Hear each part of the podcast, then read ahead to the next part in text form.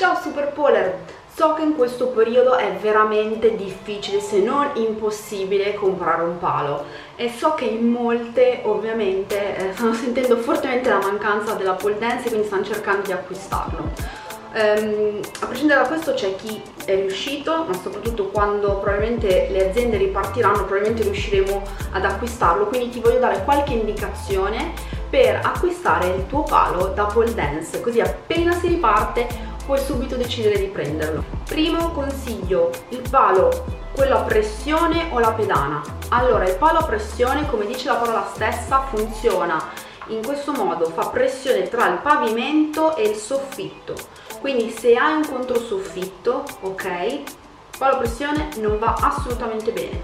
Quindi se hai un controsoffitto, quindi non hai un soffitto solido e resistente, oppure sei superiore ai 4 metri di soffitto 3,50 e non puoi bucare il mio consiglio è pedana ok? Prima soluzione è a pressione o pedana? I pali a pressione non è obbligatorio ehm, diciamo bucare quindi fissarli se siamo fino ai 3 metri 3 metri 50 dopo io una pensatina ce la farei per aumentare la sicurezza Seconda cosa, in tantissime mi hanno chiesto vorrei prendere questo palo, è un palo da principiante? Allora, il palo da principiante non esiste, nel senso che non è come lo sci che un tipo di sci, un certo tipo di lega, un certo tipo di forma, un certo tipo di lavoro sulla lama dello sci cambia la performance completamente su, uh, sulla neve. No, il palo tendenzialmente è un palo di metallo, normalissimo, quindi qualunque palo può andare bene. Quello che cambia sono i materiali ma lo vediamo dopo. Quindi non esiste il palo che costa 50 euro che è da principiante rispetto a quello che ne costa 300 perché è da pro. No. Ogni palo va bene per chiunque. Quindi poi uno può fare una, una scelta di prezzo ma è un'altra cosa. Il palo a pressione può rovinare il soffitto e il pavimento?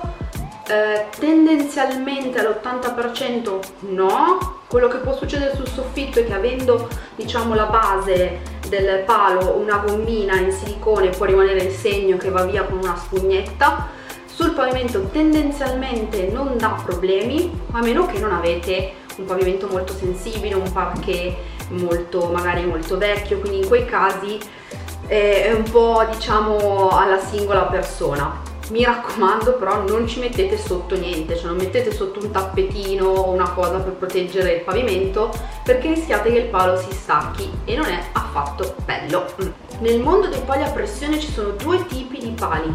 I pali che vengono venduti con le estensioni ok? Quindi vi danno un range che va dipende che va da 2,30 m 2,70 m a salire ok? E che per, se voi cambiate casa vi basta comprare un'estensione per poter raggiungere range di altezza differenti o i pali invece su misura.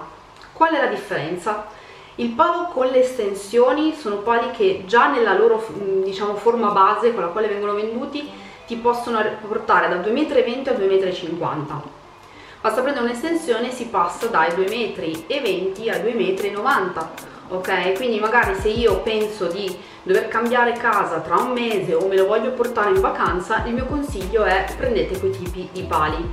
Le due marche più famose sono X-Pole ok e Lupit. Però proprio le più famose quelle anche più utilizzate dalle pole dance quindi tendenzialmente molto più sicure rispetto ad altre marche. Poi ci sono i pali, quelli diciamo su misura, anche quelli vengono venduti in pezzi, no? tendenzialmente tutti i pali hanno due pezzi più grandi, ok, quelli più lunghi che si attaccano insieme l'ultimo pezzo finale che ci dà l'altezza. Che cosa succede? Succede che se cambio casa devo farmi fare, rifare l'ultimo pezzo. Se lo voglio portare da casa al mare devo rifarmi fare l'ultimo pezzo. Quindi valutate bene in questo caso il tipo di scelta.